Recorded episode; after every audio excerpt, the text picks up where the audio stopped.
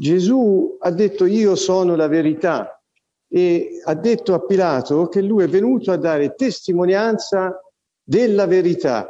Quindi Gesù è venuto a dire qual è la verità sull'uomo nuovo che lui è venuto a riportare nel seno del Padre.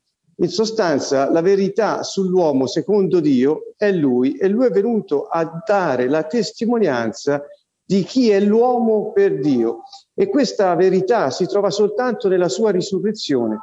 E poi ci ha dato lo Spirito Santo affinché noi, immersi nello Spirito Santo, battezzati nello Spirito, potessimo dare a nostra volta testimonianza di chi? Di Lui. E chi è Lui? La verità.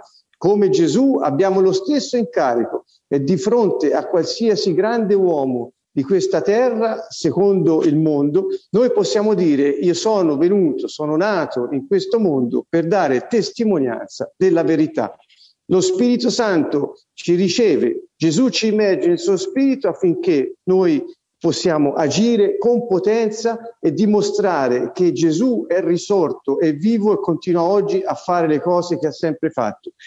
Quindi vi invito tutti quanti a sentire questa purezza nella nostra intenzione di ricevere lo Spirito Santo ed esserne ripieni al fine di agire per testimoniare la verità, e quindi la verità cosa fa? La verità si manifesta nella vita, la verità si manifesta negli azioni potenti, la verità si manifesta nel cuore puro, la verità si manifesta nelle intenzioni sincere.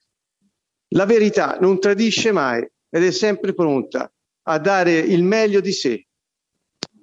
L'amore senza la verità non può esistere.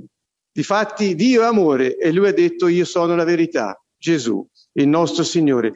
Pertanto vi invito a desiderare che lo Spirito Santo che vuole riceverci, se ancora non avete fatto l'esperienza del battesimo nello Spirito Santo, chiedetela con insistenza. Se l'avete fatta, chiedete ancora di essere riempiti, perché noi siamo sempre pronti a riprendere posto dentro di noi, al posto di Lui.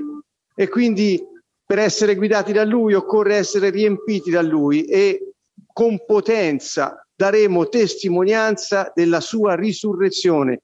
Desideriamo questo con tutto il cuore, dovunque siamo, in qualsiasi frangente, in qualsiasi momento, chiediamo allo Spirito Santo di guidarci e che attraverso di noi manifesti l'intenzione potente del Padre affinché siano distrutte le opere del diavolo e possano molti entrare nella salvezza, nella verità, nell'amore del Padre.